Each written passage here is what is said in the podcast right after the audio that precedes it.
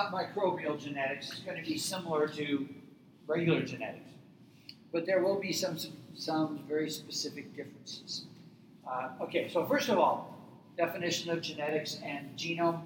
Uh, you've all taken biology one oh one or something equivalent, so you know basically what genetics is about. It's about understanding how traits are inherited, passed on from one generation to the next.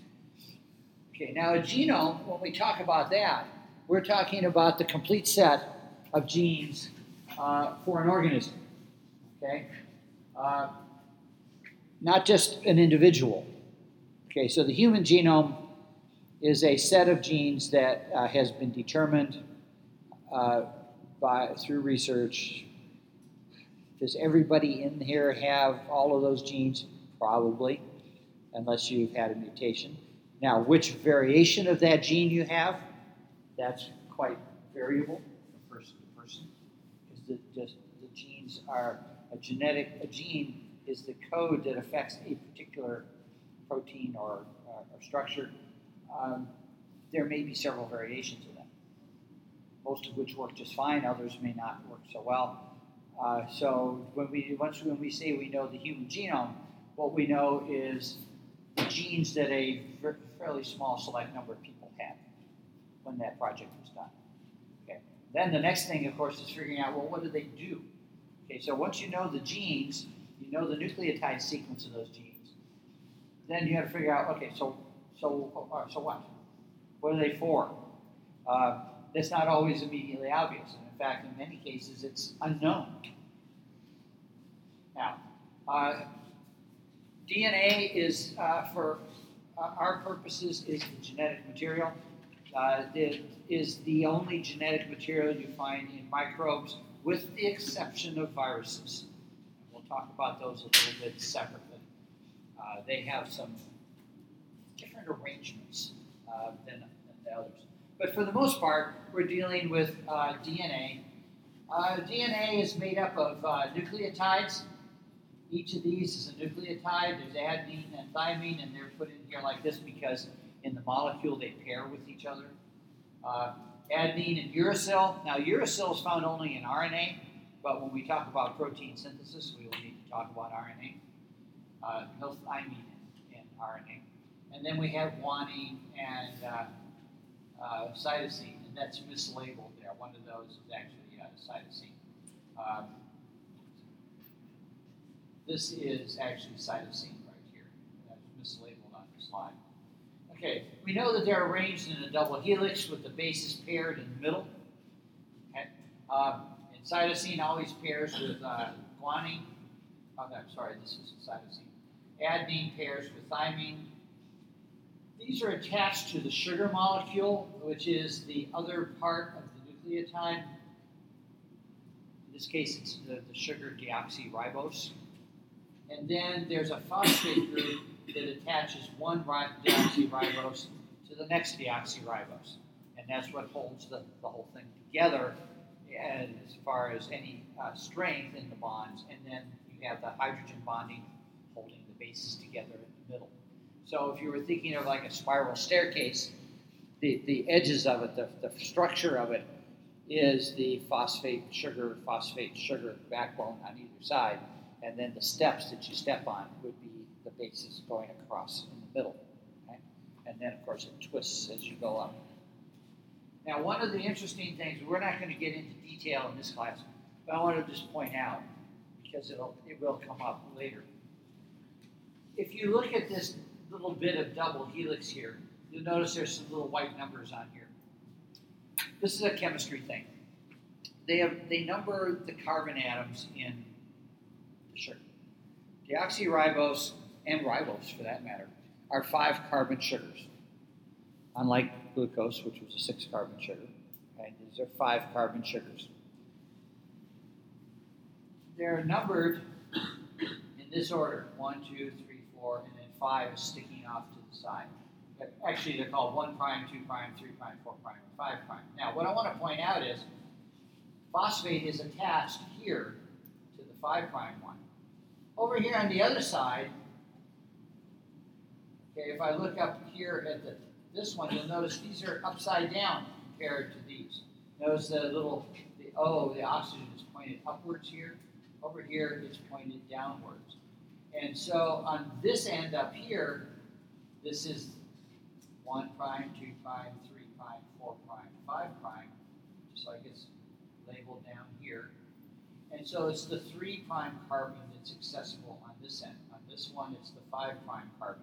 Now, this is only important to us because when we look at replication of D N A, the enzyme that does that can only recognize one end. It cannot recognize both of them. And so it becomes an issue for the enzyme that makes new D N A. Uh, for most of what we're going to be talking about, it's not that important, okay, that, that you really be able to draw that out or anything like that. I'm not going to ask you to draw this. Okay, although not, not all that difficult, I guess. Uh, but the point is, if you were to if you were, we were to shrink you down small enough that you could climb around on those atoms in there, you could tell that of the two strands that the, the end of one strand would look different than the end of the other strand. Okay, one would have a five prime carbon on the end, the other would have a three prime carbon. Okay, it would be different. Now, prokaryotic genomes. Uh, prokaryotic uh, chromosomes are mostly D N A. Proteins and R N A are involved in uh, in various things that they do, like replication, transcription, translation. Um, one of the, the things that is important out of this is that having only one chromosome means that they are haploid. Okay, that means any kind of a change to a gene will show up in the organism because there is not a compensating normal gene on the other chromosome. Okay, so haploid organisms have to deal with that, uh, that any kind of uh, change that's made immediately shows up in their in their phenotype and what they look like. Uh, okay, so prokaryotic cells are haploid. They have only one chromosome. Typically, but not always, but typically it is a circular chromosome. In other words, It, it, what, the, the ends are attached, so there's a circular piece of D N A found in the nuclei. Okay, and so here's a diagram here, or a picture. This is the nucleoid area.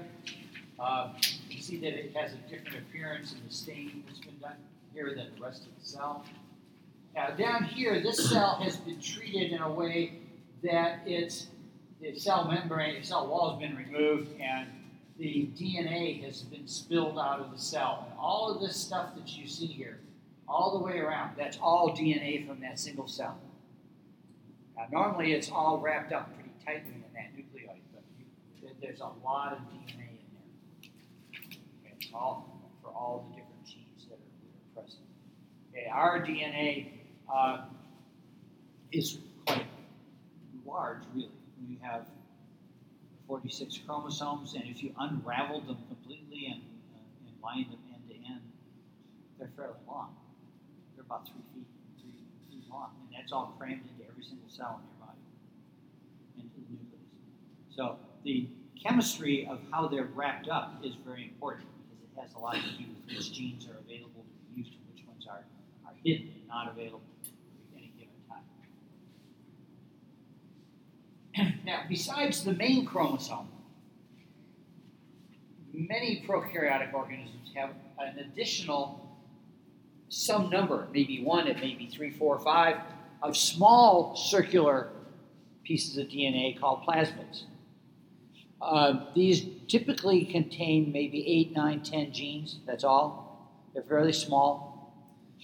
These are the parts that are easily transferred from one cell to another during conjugation. Okay, and in fact, most conjugation is for the transfer of plasmids, not the main chromosome. Now, there are various types of uh, plasmids, and they do confer some advantages on the cells. For instance, fertility factors. Um, when we talk about conjugation, which we're going to talk about later, we're going to see that one cell transfers a plasmid to another cell. It can do this because on that plasmid is a fertility factor that allows it to form the pelvis and actually do that. Okay? Without that fertility factor on that plasmid, they wouldn't be able to, to, to do that. Uh, there are some that have resistance factors. Many of the antibiotic resistance genes are found on plasmids, which means that they're easily transferred from one cell to another. And that's part of the problem with antibiotic resistance. And then there are some other, there are virulence plasmids. There are some bacteria that if you get an infection from them, they're not all that much of an infection. But if you add a particular plasmid that carries virulence gene, a virulence gene on it, the infection becomes much more, much worse. Okay? And so th- that is an issue with some of the, uh, the bacteria. So plasmids.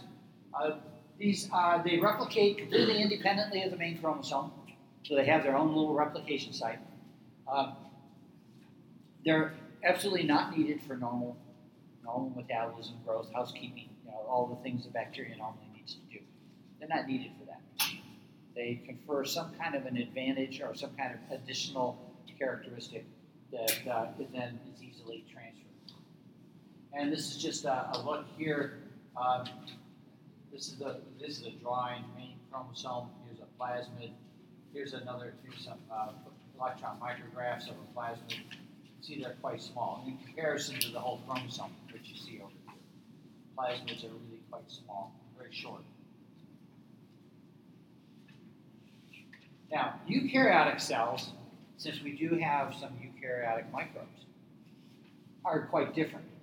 First of all, the chromosomes are in a nucleus. Typically, there are multiple chromosomes, and they are linear. Very different. Some of the microbes that are eukaryotic are diploid.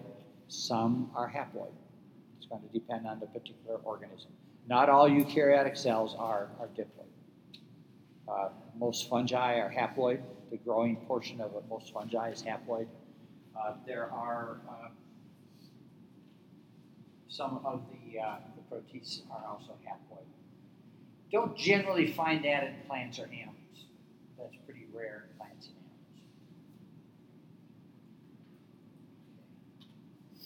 animals. Now, here's the, the, uh, the diagram of how D N A is condensed down. Remember when you talked about mitosis, you could see when, it, when mitosis began, you couldn't see the chromosomes. They were all unraveled. And then as mitosis went on, the chromosomes condensed, become visible. And here's part of how that's happening. It's a, it's a packing problem. Uh, the D N A is wrapped around histone molecules. And then as it condenses, these be packed in tighter and tighter. And then they form these back and forth loop-like arrangements, like so. Uh, and then they get... progressively tighter, and they form what we would call the typical chromosome that we see during cell division.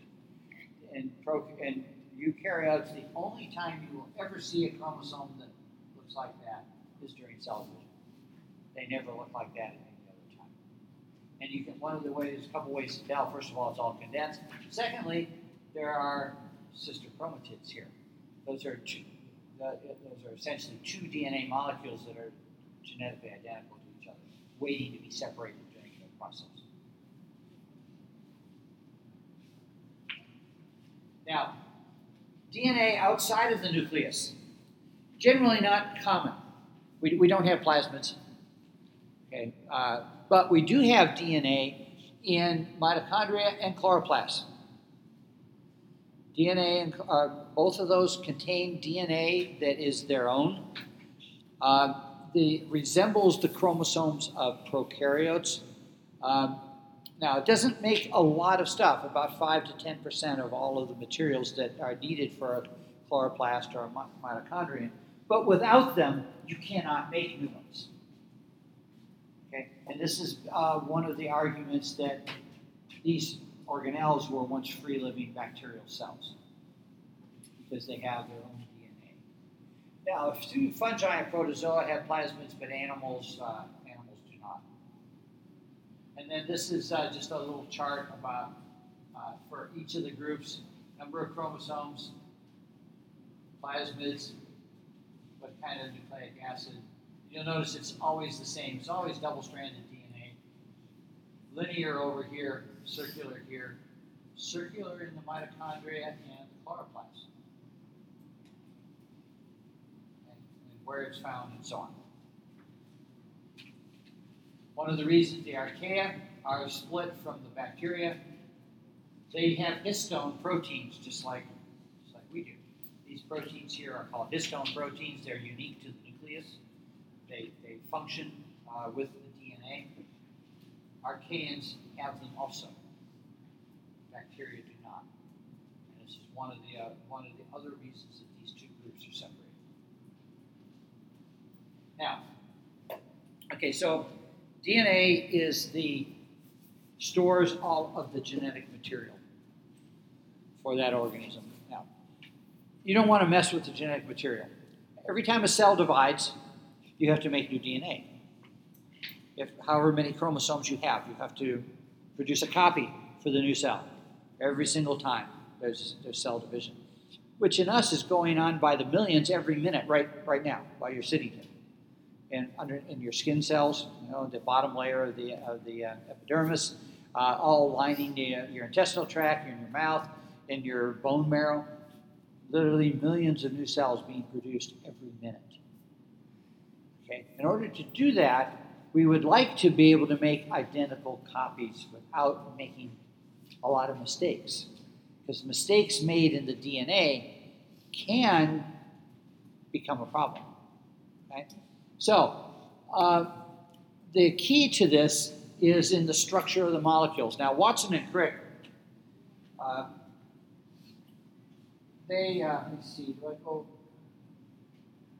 Yeah. Okay.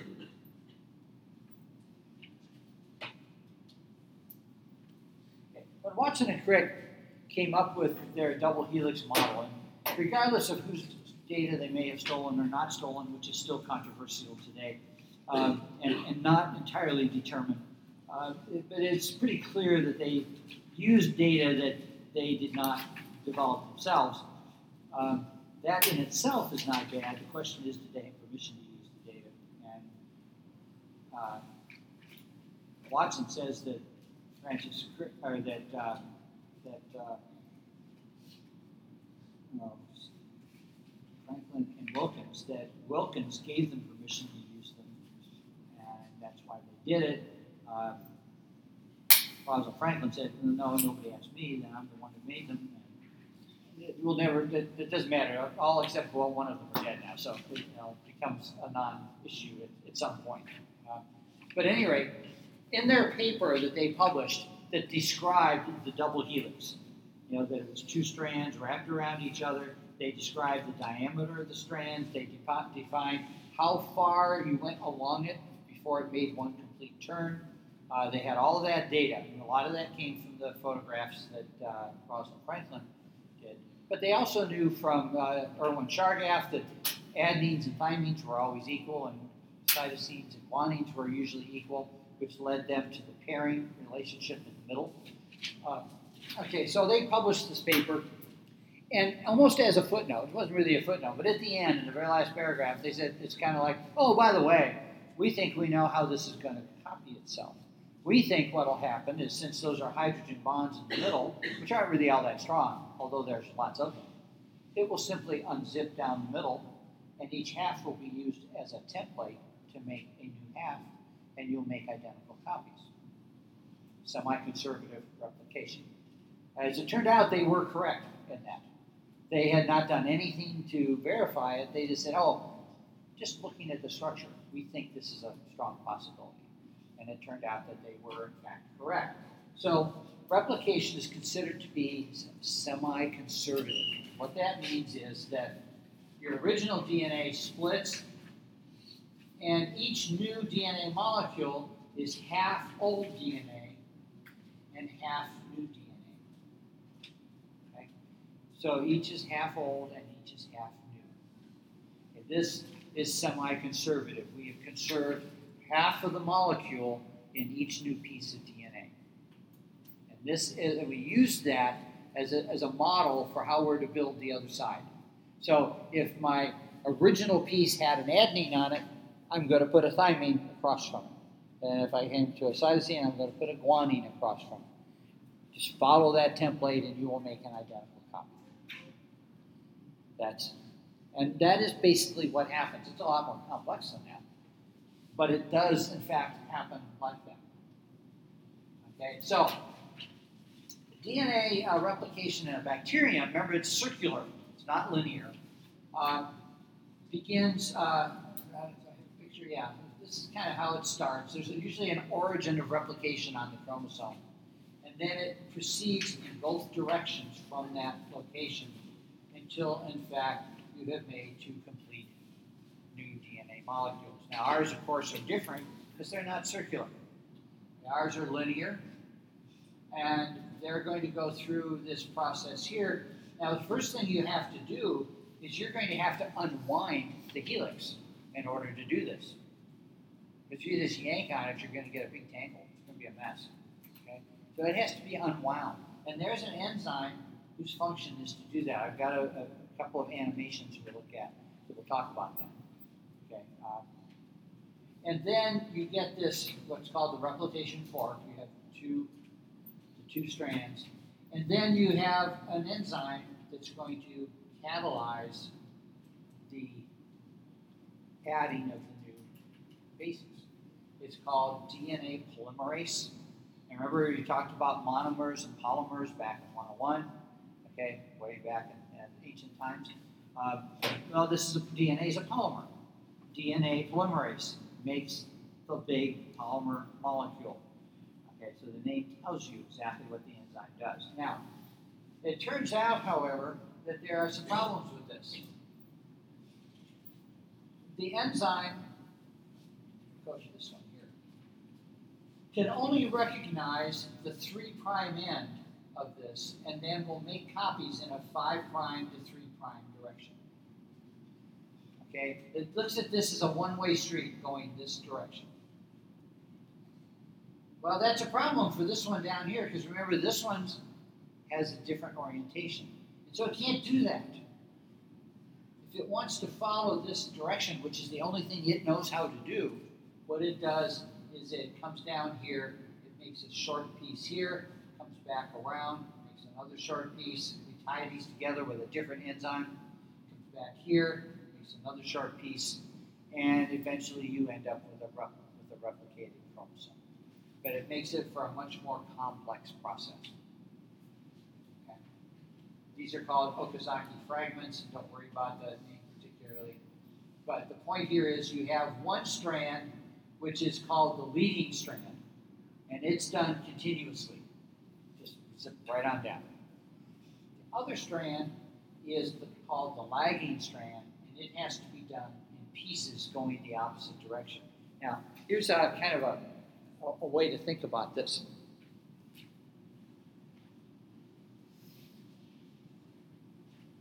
Now, we don't have a lot of one-way streets around here. There are a few. We have offered a few one-way streets. But I've lived in and go to go to Richmond. One-way streets that get you every time you go up there. Um, and I've lived in cities that have a lot of one-way streets. And now they're very actually quite functional because traffic moves much more smoothly when it's all going the same direction. So, these are cross streets. Okay, let's assume you are a package delivery person, and somebody sets up your route for you. It tells you, you know, you need to go to this place first, the next place second, this place third. And the reason for that is not just delivery, but generally you're picking up, and they need to know when you're going to be there so that they can have stuff ready for you to pick up. All right, so it turns out that they set up your itinerary, the guy who does this, like this, one, two, three.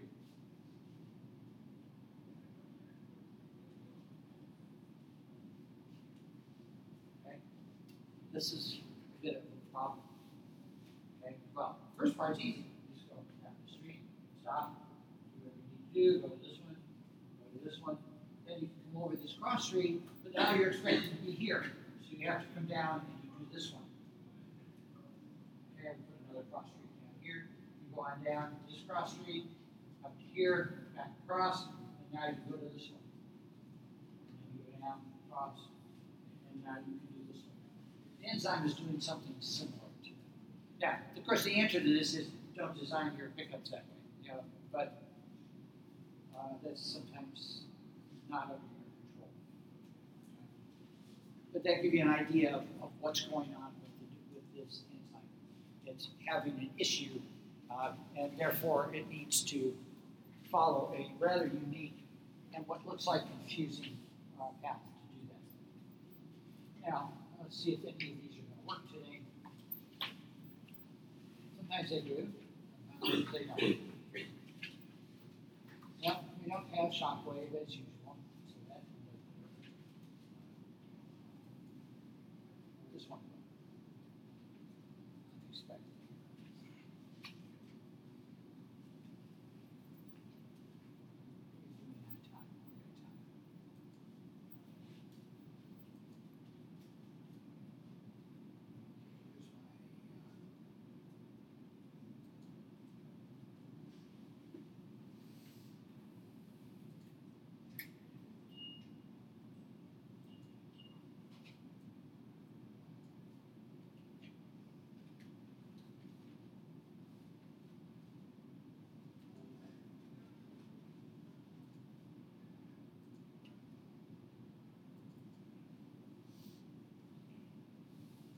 Okay, so this is a uh,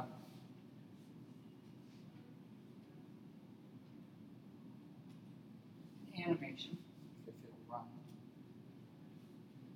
All right, now this is from uh, the D N A Learning Center. This is uh, from Cold Spring Harbor Lab, which is up uh, in Massachusetts, on the coast of Massachusetts, uh, one of the premier research facilities in the country.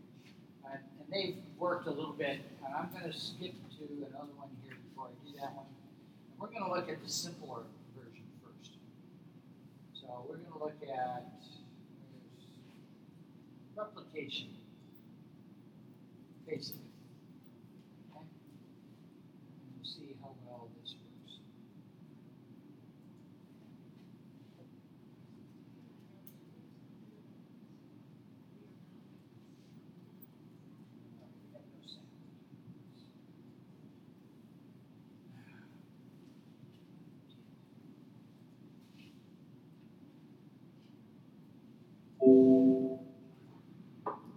You were looking at an assembly line of amazing miniature biological machines.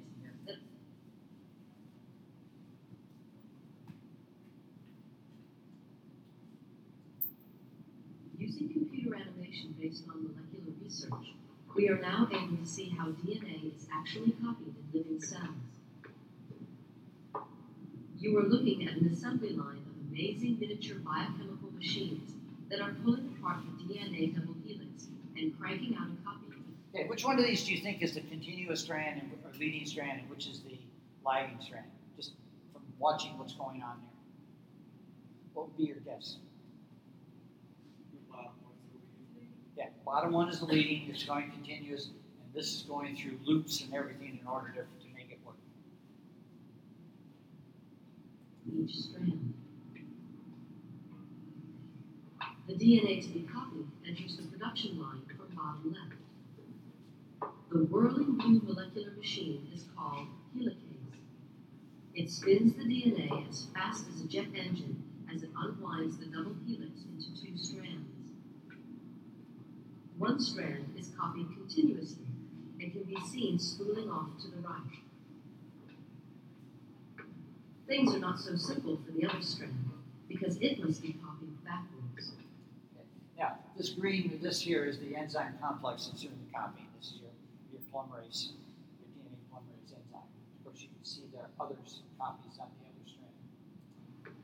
It is drawn out repeatedly in loops and copied one section at a time. The end result is two new D N A molecules.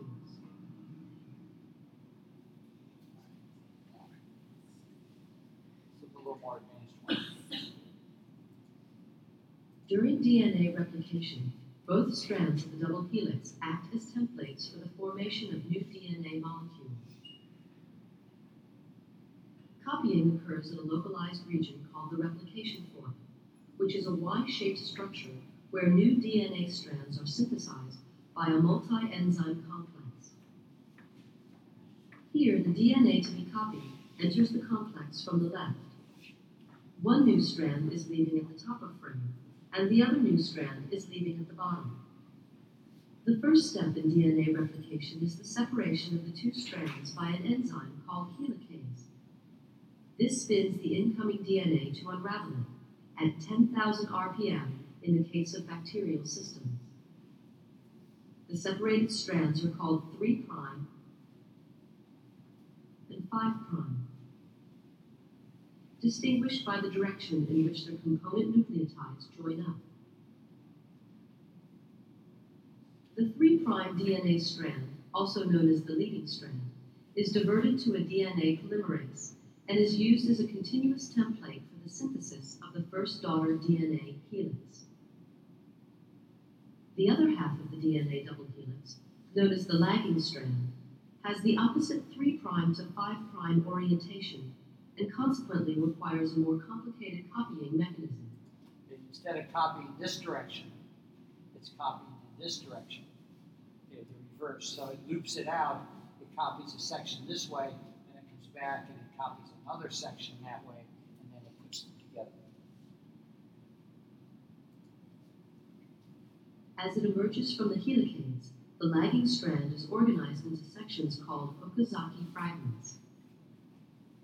These are then presented to a second D N A polymerase enzyme in the preferred five prime to three prime orientation.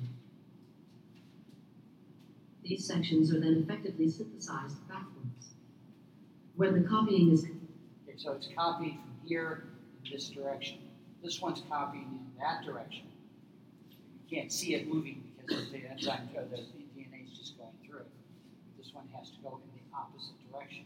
Then it'll come back over here, and it'll make, this will loop out farther, it'll come back over here, and it'll do another section. It keeps looping out and comes back and does another section, comes back and does another section. Pretty complicated. And all organisms that we've ever run into, whether they be eukaryotic or prokaryotic, use this basic system. So it's pretty fundamental to all life as far as we can tell.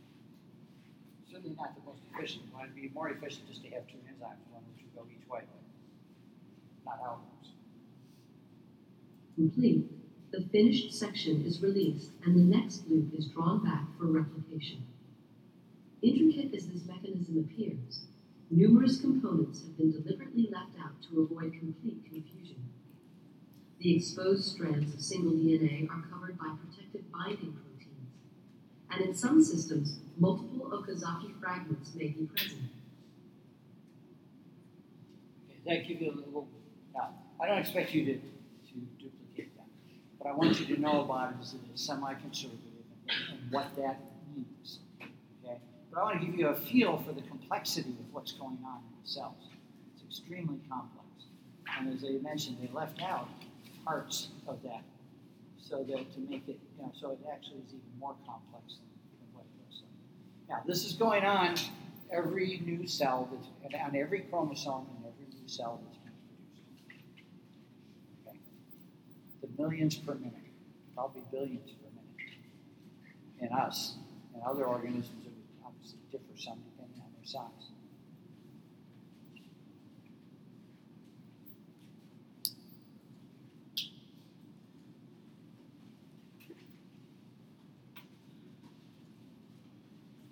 Okay, so uh, a little bit of difference in eukaryotes, but basically it's it's a similar process.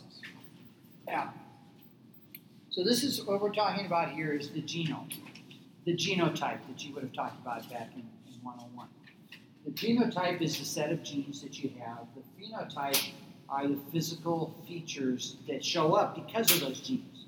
Okay? And uh, I think to end today, I'm going to do one other little short video here, and then we'll pick up with this next class.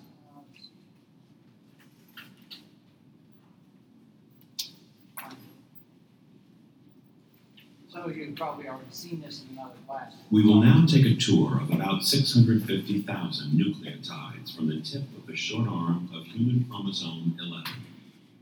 This is equal to about half of one percent of the entire chromosome and about one five thousandth of the human genome. In the distance, and can discern twenty-eight genes, denoted by red and yellow blocks. The red exons carry the D N A code for protein, while the yellow introns are non-coding. Also prominent are more than five hundred transposons, or jumping genes, denoted by blue and purple blocks.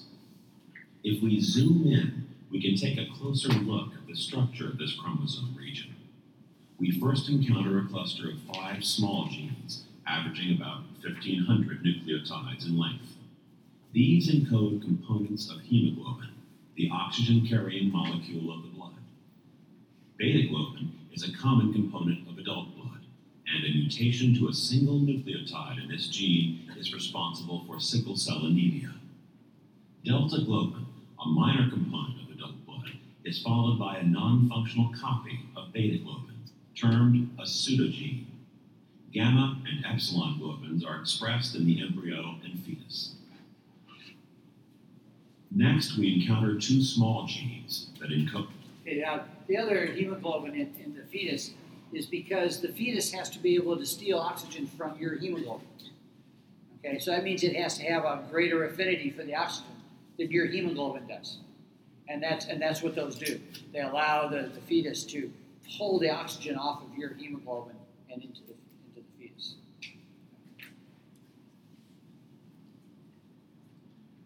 olfactory receptors, common features of chromosome eleven. These are followed by an intergenic region of one hundred eighty-three thousand nucleotides, lacking any known genes. Scattered throughout this region are numerous simple repeats, composed of multiple copies of a repeated sequence of two to fifty nucleotides. Two green blocks identify repeats longer than one hundred nucleotides. Variations in the number of repeats between people create a D N A difference, or polymorphism, which can... And that's the basis for D N A markers for forensic purposes. Okay, they're not looking at actual your actual genes. They're, they're looking at are these repeat sections, which the number of repeats vary from person to person. And there are a number of sections that they look at. They amplify them with P C R, and then they're They cut them with restriction enzymes, and then they look at the pattern that they get. And the pattern will, the chances of two random individuals being the same are in the billions to one. Not entirely impossible, because when you get into probability, nothing is impossible. Somebody's going to win the lottery, right? Okay, even though the odds are not high. But somebody's going to win. Okay, but it's really, really uh, rare. Of course, identical twins would normally be similar. These are genetic copies. Be used in forensic biology, paternity testing, or disease diagnosis. Blue and purple boxes identify the more than one hundred transposons that litter the intergenic region. These molecular parasites make up about half of the human genome by... Okay, transposons are bits of D N A that contain genes that allow them to periodically remove themselves from the D N A, go somewhere else in the chromosome, and insert themselves. We have no idea why they're there. We have no idea where they came from. All we know is we got a bunch of them. Most of them are no longer functional, but they have been in the past. Well, we don't really know. We really don't know what they are, other than that's what they do. And they were initially discovered by Uh, Barbara McClintock. Uh, she was studying corn. You know, Indian corn has all different colors, you know, kernels. It turns out that the different colors are caused by these, these little bits of D N A that are moving around and inactivating certain genes that change, therefore changes the color of the kernel. Wait, and the majority move about using an enzyme that was later borrowed by viruses, such as H I V. Each of the millions of transposons in the human genome arose from an individual jump at some point in evolution. The majority of transposons have not jumped for millions of years, and thus are molecular fossils. They're still littering your D N A. The majority of transposons are located within gene clusters, and even within genes, a fact that perplexes scientists. The intergenic region is followed by two adjacent ubiquitin genes, which are involved in key cell processes from replication to programmed cell death. Ubiquitin three is expressed specifically in the testes, where it is believed to help regulate sperm development. These are followed by a cluster of gene locations thought to encode olfactory receptors, which receive stimuli in the nose to allow us to detect smells. At thirty-one thousand one hundred ten nucleotides long, the first gene in this cluster, at location one two zero zero zero nine, is the longest we will encounter on our journey. Its eleven coding exons are indicated in red, but most of its bulk comes from its yellow introns and twenty-nine blue and purple transposons. However, the majority of olfactory receptors are short. The next four gene locations are more typical of olfactory receptors and having only one or two coding exons. About sixty percent of our smell receptors are non-functional. Presumably, humans have less need for smell in locating food and interacting socially. The mutations that inactivate many receptors vary among people, meaning that there is a D N A basis for the observation that some people can smell better than others. It also suggests that the loss of smelling acuity has occurred very recently in human evolution and is still ongoing. Next follows a cluster of four genes in the tripartite motif, or TRIM family. TRIM proteins contain three motifs, or structures, through which they bind to D N A to regulate gene activity. Averaging about twenty-one thousand nucleotides and having about eight coding exons, the TRIM genes come very close to the average size of human genes. Different proteins can be produced by a single TRIM gene by making different combinations of coding exons. TRIM thirty-four and twenty-two help mediate the antiviral activity of interferon and offer insight into the fight against H I V. Our tour ends with another cluster of nine olfactory receptor genes. Chromosome eleven contains about forty percent of the estimated one thousand genes for olfactory receptors in the human genome. There is such a concentration of receptor genes at the tip of chromosome eleven that this whole region could be called an olfactory supercluster, in which the beta globin, ubiquitin, and TRIM clusters are embedded. Yes, we will you now take a tour of about six hundred fifty thousand nucleotides. Okay. Um, it gives you a little bit of an idea of what the chromosomes look like in eukaryotes. We'll talk about introns and exons next time when we talk about the protein synthesis part, uh, and uh, hopefully those will make a lot more, more sense at that time. So uh, we'll see you uh, Wednesday, and uh, I'll get those exams down there. Uh,